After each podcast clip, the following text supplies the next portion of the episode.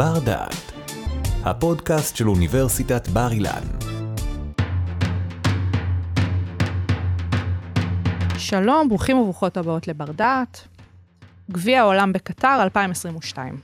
חוץ מסוגיית תוספות הזמן של השופטים, וכמובן הניצחון ההיסטורי של ארגנטינה ומסי, קודם כל ולפני הכל, מה שניקח מהאירוע הזה הוא העובדה שהתקיים בפעם הראשונה במדינה ערבית במזרח התיכון. אבל מה הקשר של מדינות העולם הערבי לכדורגל? וכמה הוא חשוב עבורן? מי שיעזור לנו לענות על השאלות הללו ועוד הרבה יותר מכך הוא דוקטור אודי בלנגה מהמחלקה ללימודי המזרח התיכון. שלום אודי. אהלן. אז uh, באמת אנחנו מדברים על הסיפור הזה של כדורגל והעולם הערבי. קטר זה רק תירוץ, כי הסיפור הזה הוא הרבה הרבה יותר רחב מאותו גביע עולם שהתרחש אה, בקטר. אז בואו ננסה להבין אולי מה החשיבות של הכדורגל לעולם הערבי. אני רוצה, לפני שאני מתחיל עם התשובה, לפתוח באיזשהו סיפור קצר, ומשם אנחנו ניכנס לכל העולם, לעולם הכדורגל בזירה המזרח תיכונית, הזירה, הזירה הערבית. אה, אני לוקח אותנו אחורה בזמן לתקופת מלחמת העולם הראשונה, 24 בדצמבר 1914. זה ערב חג המולד, חמישה חודשים אחרי שפרצה המלחמה, ולפתע פוסקת בחזית המערבית אש התותחים, וזה באזור של עיירה בשם אה, אייפר בבלגיה, ומתחילים לשמוע קולות של, אה, של שירה. זה Silent Night, השיר המפורסם, ושומעים את זה גם באנגלית, גם בגרמנית. ובשלב מסוים מעיד על, על החוויה שלו סמל ראשון בשם קלמנט ברקר, שחייל גרמני מרים את הראש, הוא לקח פה סיכון, כי אם אתה מרים ראש, צלף יכול לפגוע בך, והוא צועק לא לירות, לא לירות. כמה חיילים בריטים עשו את אותו הדבר, וכולם פתאום יוצאים החוצה, מקשטים את השוחות, מחליפים ברכות, מחליפים מתנות, קוברים את המתים, ואז פתאום, ככה מספר ברקר, כדורגל נבעט מתוך השוחות שלנו והגרמנים והאנגלים שיחקו כדורגל. שוחחנו עם הגרמנים ונראה כי כבר נמאס להם ורבים מהם נוטשים. אז הפסקת האש של חג המולד 1914 הייתה אחד האירועים הסוריאליסטיים והמפורסמים ביותר של המלחמה הגדולה. והיא הוכיחה, כמו שאומר אחיינו של ברקר 98 שנים אחר כך, ואני מצטט, יש משהו מושך ברעיון שאומות יוכלו ליישב את המחלוקות ביניהם בספורט ולא במלחמה. אחרים דווקא ראו בספורט ובמיוחד בכדורגל סוג של מלחמה בפני עצמה. וכאן אני מזנק טיפה קדימה, אנחנו אחרי מלחמת העולם השנייה, דצמבר 1945, וחודשים ספורים לאחר הניצחון במלחמת העולם השנייה על מדינות הציר, מגיעה לממלכה המאוחדת בירת הכדורגל בעולם, קבוצת דינמו מוסקבה הסובייטית. חומת הברזל טרם נפלה על אירופה, ובאמצעות מספר משחקי כדורגל בין הקבוצה הסובייטית לקבוצות מקומיות, קיוו הבריטים והסובייטים לא רק לשמר את הברית ביניהם, אלא גם להראות איזושהי חזרה לחיים, אה, שגרת חיים נורמלית. אותה הנורמליזציה הזאת שאנחנו אוהבים להשתמש במושג נכון. הזה, אבל פה זה באמת במובן היותר תרבותי. תרבותי ספורטיבי, ככה. נכון.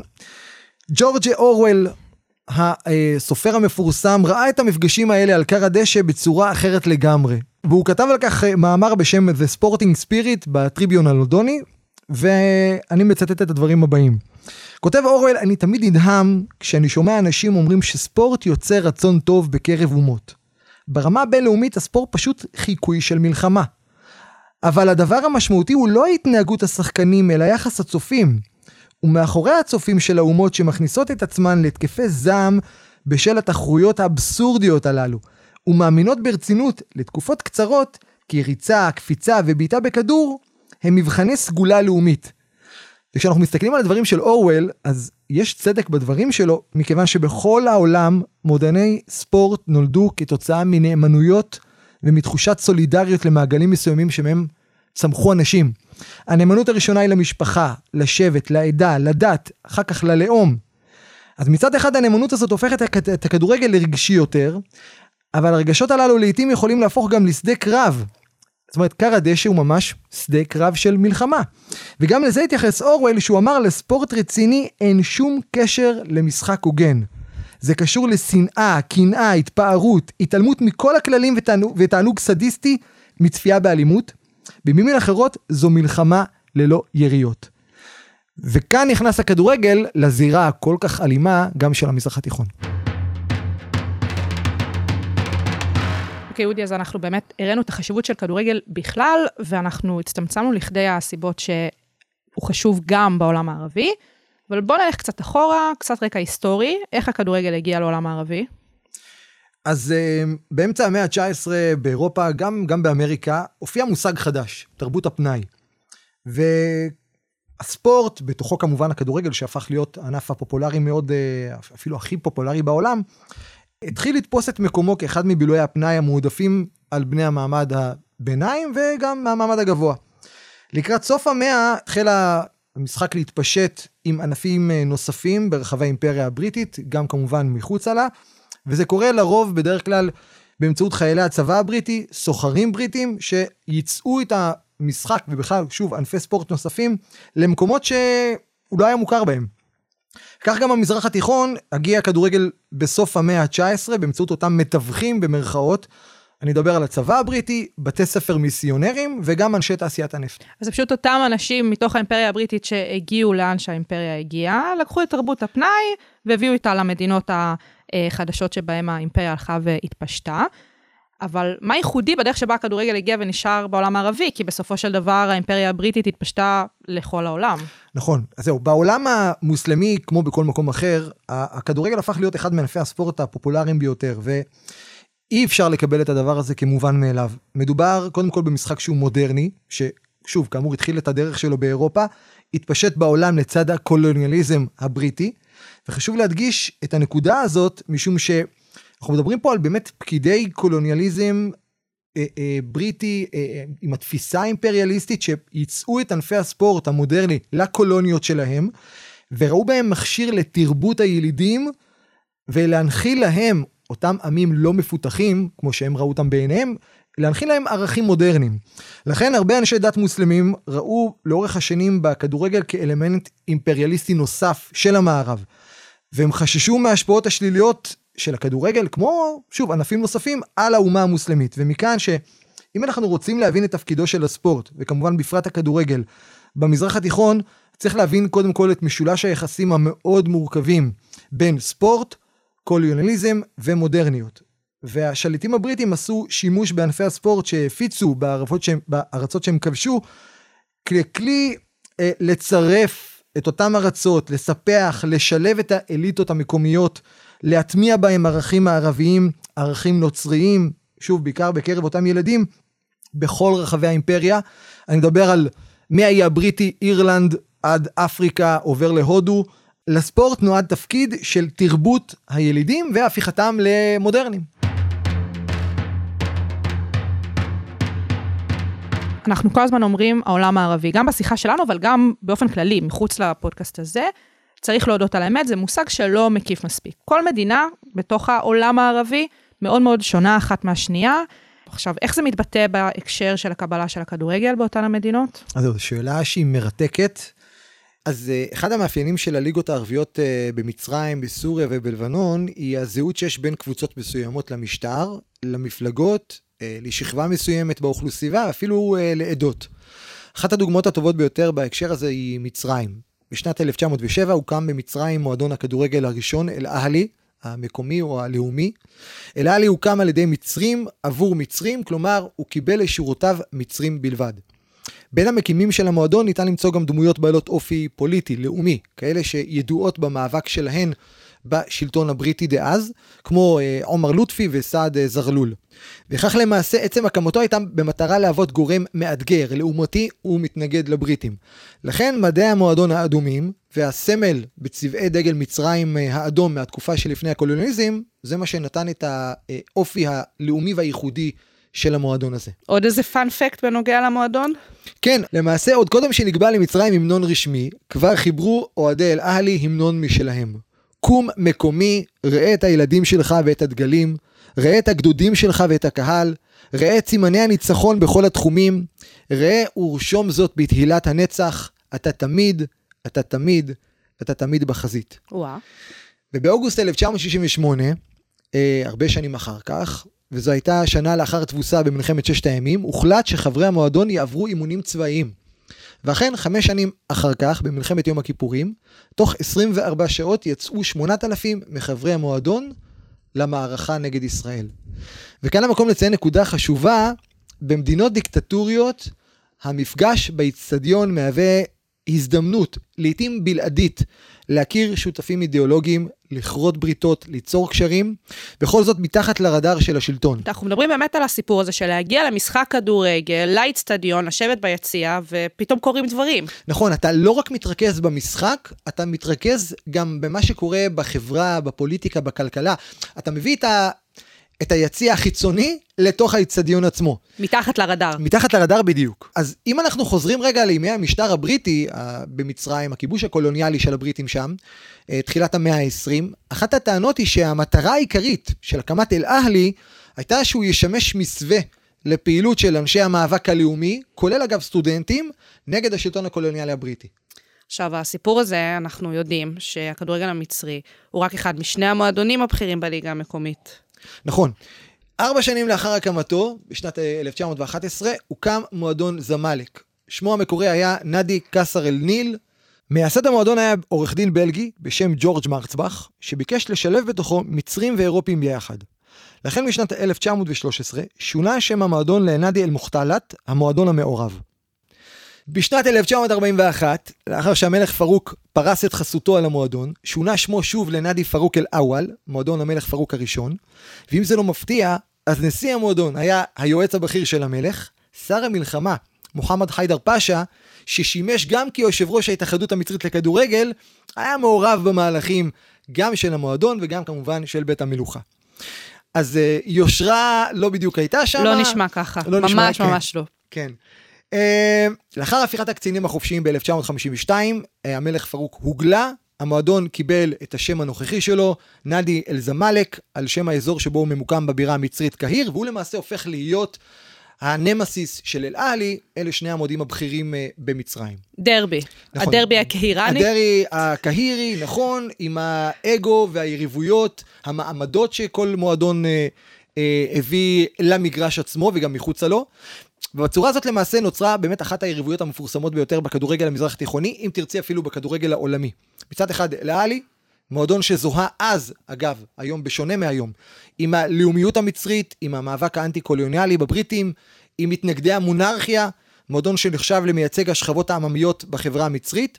בצד השני, זמאלק, המועדון שזוהה עם האליטה המצרית, עם האליטה הזרה, דגש פחות על עניינים אידיאולוגיים. אז אנחנו עכשיו סקרנו את העניין של הכדורגל המצרי. בואו נעבור אה, לשכנה שלנו מצפון, ללבנון.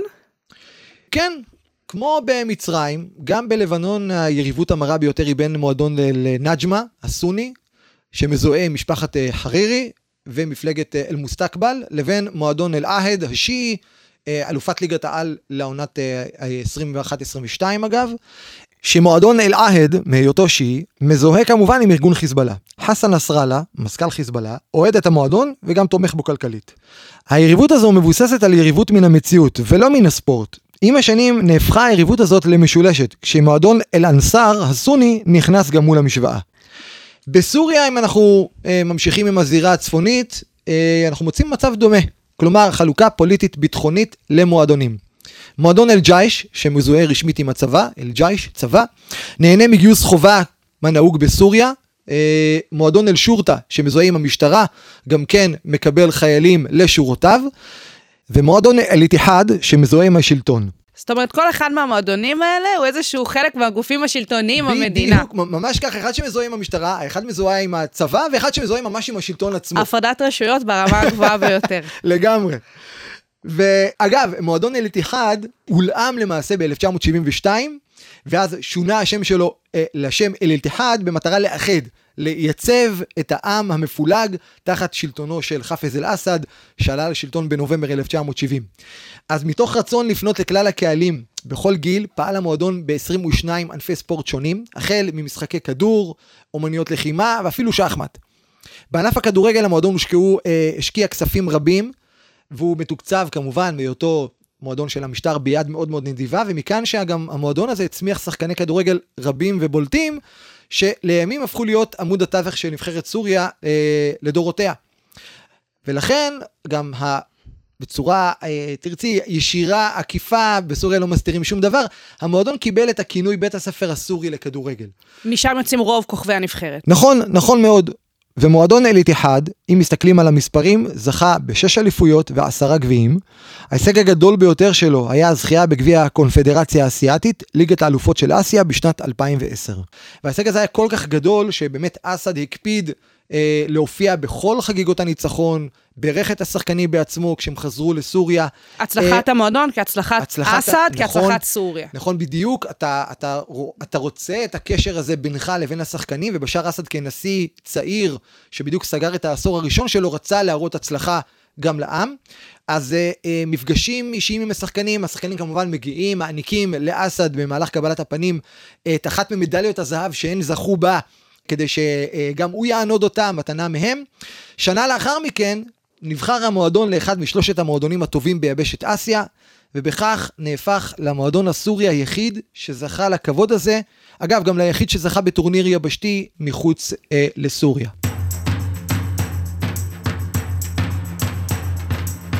אז עשינו עכשיו מעין סקירה קצרה של שלוש מדינות, אבל בואו ננסה להבין מה קורה תכלס במועדונים עצמם בכדורגל הערבי. אז הזכרנו את העובדה שבכל העולם נולדו מועדוני ספורט מנאמנויות למעגלים מסוימים, שמהם הם צמחו.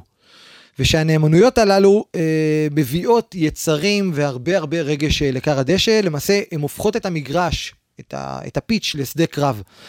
ובהקשר הזה הדוגמה הטובה ביותר היא לבנון. הפסיפס החברתי שבלבנון בא לידי ביטוי גם בספורט, נאמנות למועדונים, ההנהלה, האוהדים, הנאמנות הזאת היא אפילו לפי פלגים, אנחנו יכולים לראות את זה בצורה מאוד מאוד ברורה. ולמרות שאפשר לראות שחקנים מוסלמים משחקים במועדונים נוצריים, הזהות הדתית והעדתית של המועדונים נשארה כמו שהיא. יותר מזה, השיוך הפוליטי של המועדונים מבליט איך הפך כר הדשא לכר פורה למסרים חברתיים, פוליטיים, מגדריים, אתניים ולאומיים.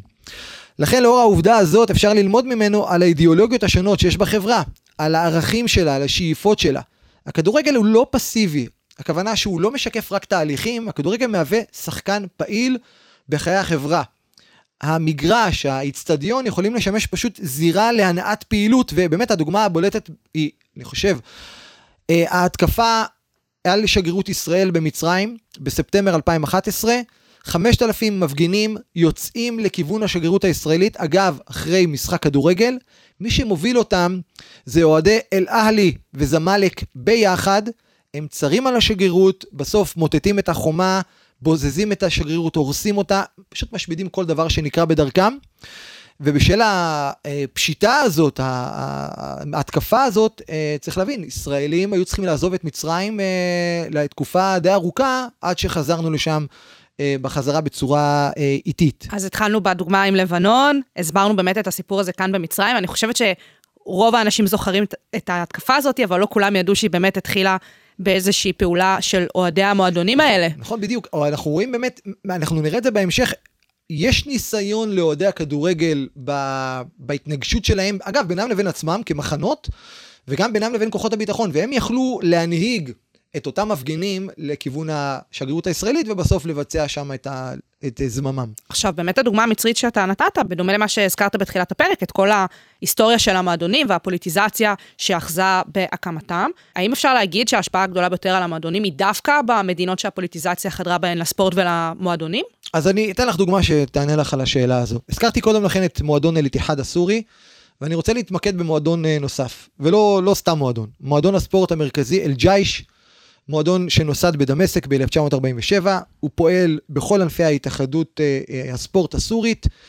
אה, אל-ג'ייש הוא המועדון המוצלח ביותר בכדורגל הסורי. הוא הראשון שזכה באליפות סוריה, הוא סך הכל זכה ב-17 אליפויות, תשעה גביעים. המועדון הגיע להישגים רבים בטורנירים בינלאומיים, ובשנת 1997 שימש רשמית כנבחרת סוריה. אני לא יודע למה דווקא הוא זכה לייצג את סוריה במקום הנבחרת הרשמית. פשוט לקחו את המועדון והלבישו עליה בגדי נבחרת. נכון, סביר להניח שבגלל הרמה המאוד גבוהה והזכייה שלו באליפות באותה השנה, אמרנו, זה גם מועדון שמנצל את חובת הגיוס אה, ומקבל אליו את השחקנים הטובים יותר, הוא הפך להיות נבחרת סוריה אה, גזור הדבק, אפשר לומר, מהבחינה הזו. והוא זוכה במקום השני, באליפות מערב אסיה שנערכה בטהרן. ב-2004 גביע איחוד אסיה למועדוני הכדורגל, גם כן זכייה של מועדון אל-ג'ייש. עכשיו, מועדון אל-ג'ייש הוא, הוא מועדון הצבא, והוא בנוי ממש כשרשרת פיקוד צבאית. יש קצינים בכירים שעומדים בראש המועדון, גם המנהל הטכני שלו הוא קצין בצבא. הקצינים האלה כמובן נאמני משפחת אסד, זוכים לתמיכה המובהקת של המשטר, אמרנו תקציבים, אה, שחקנים, ובאמת לאורך השנים המימון העיקרי של המועדון מגיע מתקציב של משרד ההגנה הסורי. ומכיוון שהצלחת מועדון אל-ג'ייש היא הצלחה של המשטר, אתה רוצה לקדם אותו, אתה רוצה לטפח אותו, את ההישגים של המועדון אתה ממנף אסד, משפחת אסד, מינפה להון פוליטי, ולראיה זה באמת החשיבות שהעניק אה, משטר אסד להפלת המועדון לרבע גמר גביע אסיה לקבוצות של שנת 2015. נקודה נוספת וחשובה לא פחות, הזכרתי את זה קודם, השירות בסוריה הוא שירות חובה. נכון. גיל 18, כל גבר צריך להתגייס לשירות של שנתיים. המועדון מנצל את זה, וכאשר הוא מזהה שחקן צעיר ומוכשר, והשחקן הזה מגיע לגיל גיוס, הוא מיד מגויס לצבא, למועדון, למועדון אל-ג'ייש. ומאחר שעד שנת 2003 הייתה הליגה הסורית חובבנית, מדובר בגיוס חובה כאמור, אתה לא נותן לשחקן איזשהו פיצוי, וגם לא לקבוצה שממנה הוא הגיע, כי הצבא לוקח אותו. פשוט ככה, שולף ומושך. הוא שלי, גמרנו. ובצורה הזאת ינק, אין לי מילה אחרת. אה, מועדון אל-ג'ייש את כל הכישרונות של הליגה, ולכן הוא גם יכול היה לזכות בכל התארים האפשריים. אה, זה הגיע למצב שטאג' אל-דין פארס, סגן נשיא ההתאחדות הכדורגל הסורית, טען שפשוט המועדון לוקח את כל השחקנים הטובים והפך, כמו שאמרתי קודם לכן, לנבחרת הלאומית הסורית. טוב, אה, לא קשה להגיע למסקנה הזאת, אבל כן, הגיע מישהו, עמד על הרגליים האחוריות. מישהו מתוך ההתאחדות עצמה. יפה. לכן, כשאתה לא תומך במועדון, או אתה מעביר עליו ביקורת, אתה למעשה בוגד אתה בוגד בסוריה, אתה בוגד במדינה, אתה בוגד במשטר. ככה זה נשמע. בדיוק, ואותה נבחרת, כל אזרחיה, הורכבה משחקנים מכל רחבי סוריה, ומכאן שגם האזרחים יכולים להיות שותפים רגשיים בצורה מלאה לקבוצה הזאת. הכדורגל בצורה הזאת משמש אמצעי ליצור זהות, תחושה שאתה חלק מקולקטיב. למעשה מדובר בהישג אדיר של המשטר הסורי, אם לרגע ננקה בצד את כל השחיתות שמסביב, כי אחרי עשרות שנים אתה מצליח ליצור אחדות בקרב האוכלוסייה סביב מועדון כדורגל. אבל בשנת 2003, עם הפיכת הליגה למקצוענית והופעת עוד מועדונים איכותיים שהציגו כדורגל איכותי וטוב לצד ספונסרים רבים, החלה מגמת נדידת האוהדים. קבוצות הועברו לידיים פרטיות, שחקנים החלו להשתכר מהמשחק למחייתם, ולא כמו בעבר שנאלצו לעבוד וגם לשחק. הם מועסקו תחת חוזים, עברו בחופשיות בין הקבוצות, ושחקנים זרים הגיעו לסוריה וכמובן העלו את רמת הכדורגל. אגב, כמו שאמרתי קודם לכן, דוגמה נוספת זה משטרת סוריה, שגם לה יש מועדון משלה, מועדון אל-שורטה. גם הוא בעל מאפיינים משותפים לזה של אל-ג'ייש, בהיבט של תמיכת המשטר, נציגי ראשי המועדון, קבלת תקציבים, גיוס שחקנים, מתוך uh, בעלי חובת הגיוס, שבמקרה הזה, אם לא התקבלת כשחקן אל-ג'ייש, אז אתה מצטרף לאל-שורטה. יש לך חלופה, יש לך חלופה. בדיוק ככה אתה מצטרף לאל-שורטה. אבל שוב, חשוב להזכיר, זה השתנה אחרי 2003. למועדון הזה יש שתי אליפויות, שלושה גביעים בלבד, והוא תמיד נחשב כמי שעומד בצילו של מועדון אל-ג'ייש. על זה נאמר, אם אפשר להשתלט ולהשפיע על המועדון, מה הוא שווה. אתה מנסה תמיד למצוא את החלופות, נכון, כן. מצטרפים להצלחה. כמו כן, התאחדות הכדורגל קבעה שאם אל-ג'ייש ואל-שורטה רוצים לצרף לשירותיהם שחקן ממועדון אחר, הם צריכים לשלם על כך, והם לא יכולים להתחבא יותר מאחורי גיוס החובה במדינה.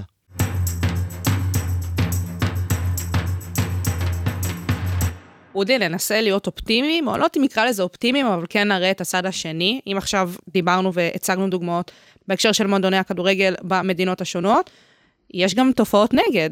איך הן נראות, איך זה בא לידי ביטוי?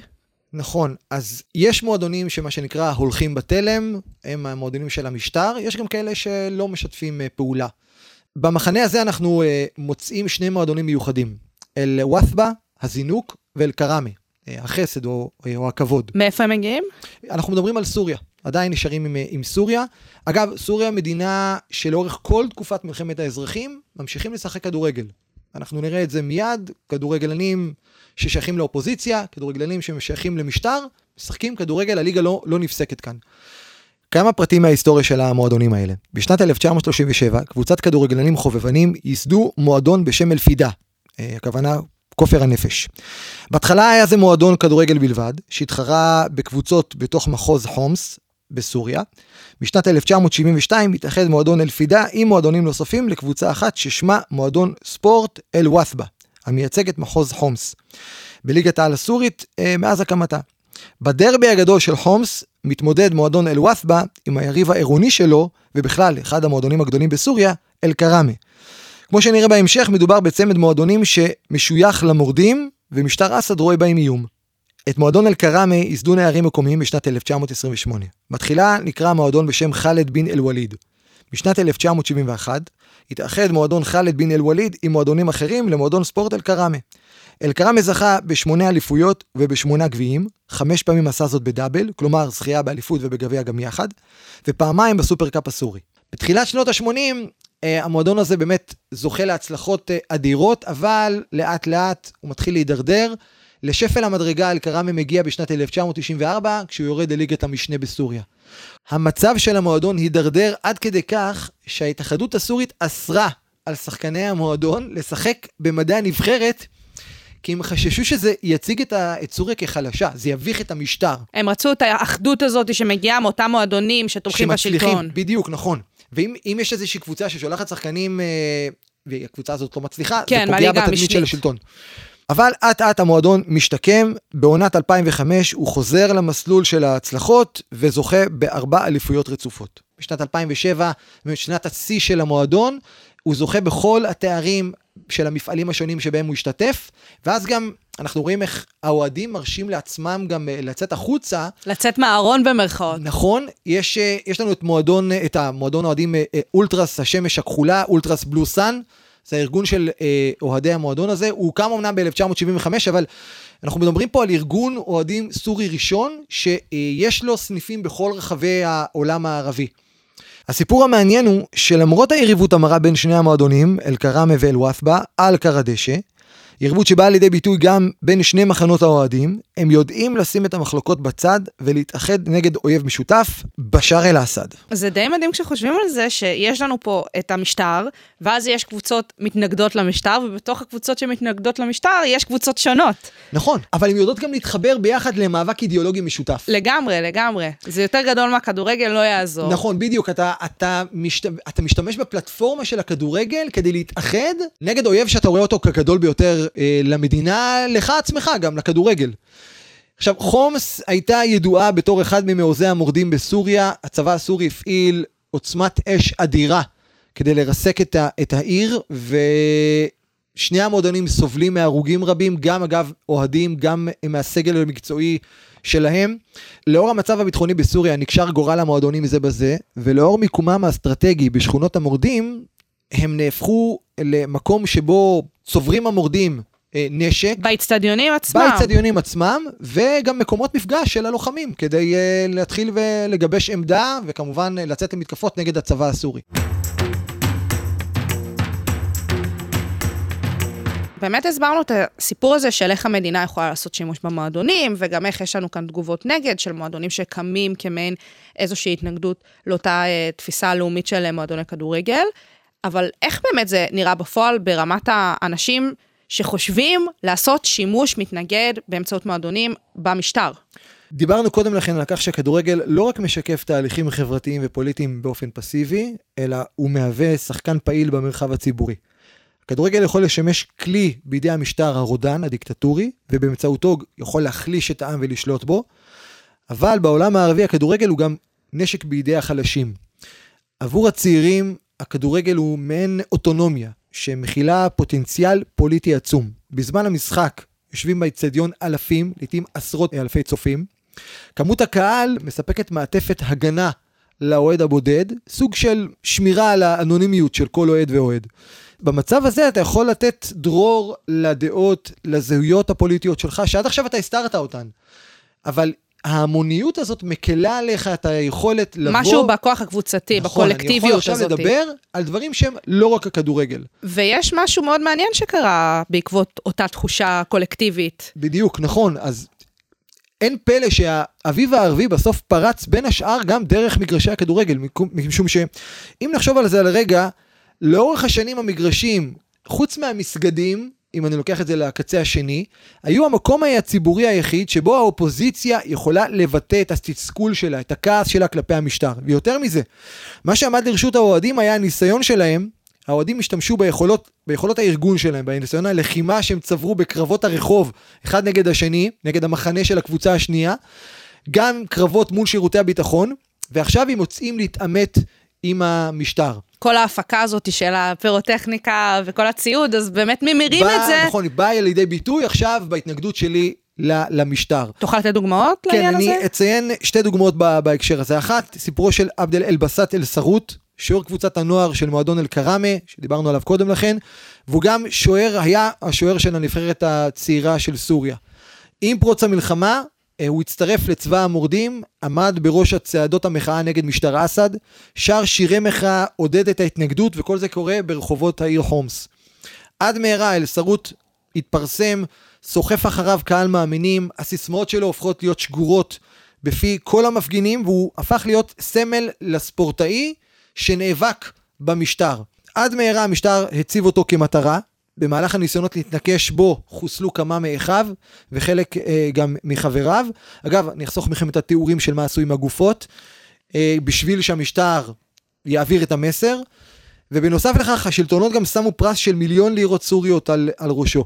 אבל למרות הכל, אל-סרוט המשיך במחאה, והלחץ הרב שהפעיל גם נתן את, ה, נתן את אותותיו. בנובמבר 2011, ממשלת סוריה חששה לשלוח אתלטיקאים לטורניר שנערך בקטאר, מהחשש שהם או שהם יערקו או פשוט יתבטאו נגד המשטר במהלך הת... התחרויות. עם הזמן למאבק של אל-סרוט הצטרפו שחקני נבחרות אה, לוב ובחריין, והוא הופך להיות מודל לחיקוי. הוא ראה, הוא ראה בעצמו, וגם אחרים ראו בו, אה, אחראי על המתנגדים למשטרים ברחבי העולם, המשטרים המדכאים ברחבי העולם הערבי כולו. בעקבות הפעולות שלו הוא הופך להיות מבוקש, ולאחר ההידרדרות במצב הביטחוני בסוריה, הוא בוחר לרדת למחתרת. את מרבית שיריו הוא מפיץ ממקום מחבואו באמצעות הרשתות החברתיות, בעיקר סרטוני יוטיוב. למשל, באחד משיריו הפופולריים ביותר אה, שהתבייש לו, חרם עלה, אה, הוא מבקר את אסד בצורה חריפה. אומר אל סרוט, מה לו לבשאר, שהורג את עמו בשביל הכיסא שלו? גירש את עמו מהמולדת והתגורר בה בעצמו. מדוע הוא הורס, משמיד את עמו ושורף אותו? הוא פצע את האחים ואת המולדת, ומי ירפא אותם? אלוהי ירפא אותם. לאחר הירידה למחתרת גורלו של אל-סרוט, השוער המזמר, היה אה, לוט בערפל. בדצמבר 2014 מתחילים לעלות כל מיני uh, ידיעות באתרי אינטרנט שונים שהוא נשבע אמונים לדאעש. אפילו uh, התפתחו שמועות uh, שהוא uh, נהרג, ואכן ב-8 ביוני 2019 נהרג אל-סרוט בהתקפה של הצבא הסורי על מעוז המורדים באזור חמה. אל-סרוט היה מיתוס בחייו, ומותו רק העצים את ההילה סביבו. הוא הפך לסמל למאבק באסד ולהוכחה חד משמעית שכוחו של הכדורגל בסוריה אינו מסתכם רק במגרש בדשא. אז זאת הדוגמה הראשונה. תרצה לתת לנו דוגמה נוספת? כן, אם תרצו עוד עדויות לשיוכם שם הפוליטי של המועדונים אל-ופבה ואל-כראמה, אנחנו נמצא אותם בעמוד הפייסבוק, אה, אוהדי מועדון אל-כראמה הסורי. תמונת הרקע שלו אגב היא דגל המורדים. אל העמוד הועלו תמונות של אוהדי שני המועדונים מצטלמים יחד בכותרת, תחת הכותרת אה, אוהדי אל-ופבה ואל-כראמה בחומס המבוצרת. יש גם תמונות של אה, אל-סרוט, משחק עם אוהדי אל-כראמה בכותרת הקלאסיקו של חומס תחת המצור, ותמונה של שני צלפים, שוב עם דגל המועדון. אבל לא רק האוהדים בחרו צד בסכסוך. במהלך אימון של אל-ופבה בעונת 2013, שוב, בעיצומה של מלחמת האזרחים, נהרג אחד משחקנים אה, מפגז מרגמה של הצבא שנורה לעבר מגרש האימונים של הקבוצה, כשהם יודעים ששם נערכים אימונים ומשחקים שם. זה לא היה ירי תמים. ממש לא. כעבור שנתיים, 2015, עוד שחקן של הקבוצה נהרג אחרי שהוא לוקח חלק פעיל בקרבות נגד uh, הצבא הסורי באזור אידליב. שני ההרוגים האלה מצטרפים לרשימה של באמת עשרות שחקני כדורגל שנהרגו במהלך המלחמה, חלקם מהפצצות על הערים השונות, ביניהם כמובן בדגש על העיר חומס, חלקם בשדה הקרב עם המורדים. וצריך להדגיש כאן, פעם נוספת, מול שחקן שבחר להביע בפומבי את העמדה שלו נגד המשטר, עומדות כמה חלופות. הראשונה זה מוות בעינויים קשים בכלא, אם הוא נתפס. השנייה זה הצטרפות לארגון אסלאמיסטי או לצבא סוריה החופשי. החלופה השלישית זה לחזור בתשובה. אתה מבקש מחילה מהמשטר ואתה הופך למעשה להיות עבד נרצע שלו, כלי בידיו לטובת יחסי ציבור. והאפשרות האחרונה זה לברוח לחו"ל. שחקנים רבים בחרו להימלט על נפשם, הביעו את המחאה שלהם כלפי המשטר ובכך הפכו לפושעים בעיני המשטר הסורי, כמובן גם בעיני ההתאחדות. פארס אל-חטיב, לשעבר קפטן נבחרת אה, סוריה, גדול כובשי השערים שלה, החליט לברוח ועבר לכווית, אבל הוא בחר באופציה השלישית. אחרי זמן מה הוא חוזר בתשובה ומשחק בתפקיד המשמעותי במאמץ של סוריה להפיל אז למועדון של, למונדיאל של 2018. שני שחקנים אחרים שבחרו גם כן לברוח מסוריה, ובשונה מאל-חטיב, לא לחזור אליה. היו ג'יהאד אל-חוסיין ומוחמד ג'אדו. אל-חוסיין נמלט לערב הסעודית, שם מצא מקלט וגם תפקיד של קשר במועדון אל-תעאון, שיתוף הפעולה. ג'אדו, קפטן נבחרת הנוער של סוריה, ברח מסוריה לגרמניה באפריל 2015 כדי לחפש עתיד טוב יותר, והוא גם מצא אותו שם. אודי, הגענו לסוף הפרק, שבאמת במסגרתו צללנו קצת יותר לעומק ונתנו קצת זווית מיקרו למועדונים עצמם, כי אם דיברנו באופן רעיוני על כדורגל או ברמת הנבחרות, פה באמת הסתכלנו על המועדונים. מה לדעתך אנחנו צריכים להבין ביחס לסיפור הזה של מועדונים בעולם הערבי, מועדוני כדורגל בעולם הערבי, והסיפור של הרצון לעשות בזה שימוש להון פוליטי? אנחנו יכולים לראות שלמעשה יש לנו גם מועדונים שהם כלי שרת בידי המשטר, אותם הוא ממנף, את ההצלחה שלהם הוא ממנף להצלחתו שלו, להרוויח מזה הון פוליטי, אבל אנחנו רואים גם איך האוהדים של הקבוצות השונות, אפילו הקבוצות עצמן, יודעות לקחת חלק במחאה פוליטית, במחאה חברתית, להיות מזוהה אידיאולוגית עם איזשהו רעיון, אה, ולהביא אותו לידי ביטוי לא רק מחוץ למרחב האיצטדיון, אלא אפילו בתוכו על כר הדשא. דוקטור אודי בלנגה מהמחלקה ללימודי המזרח התיכון, המון המון תודה. תודה רבה לכם. תודה שהאזנתם לבר דעת. מיטב המרצים והחוקרים של בר אילן בחרו עבורכם את הנושאים המסקרנים ביותר מתחום התמחותם. התוצאה? ספריית פודקאסטים משובחת שכולה זמינה לרשותכם. בר אילן, משפיעים על המחר, היום. ערכה והפיקה שי קלוט. תודה על ההאזנה.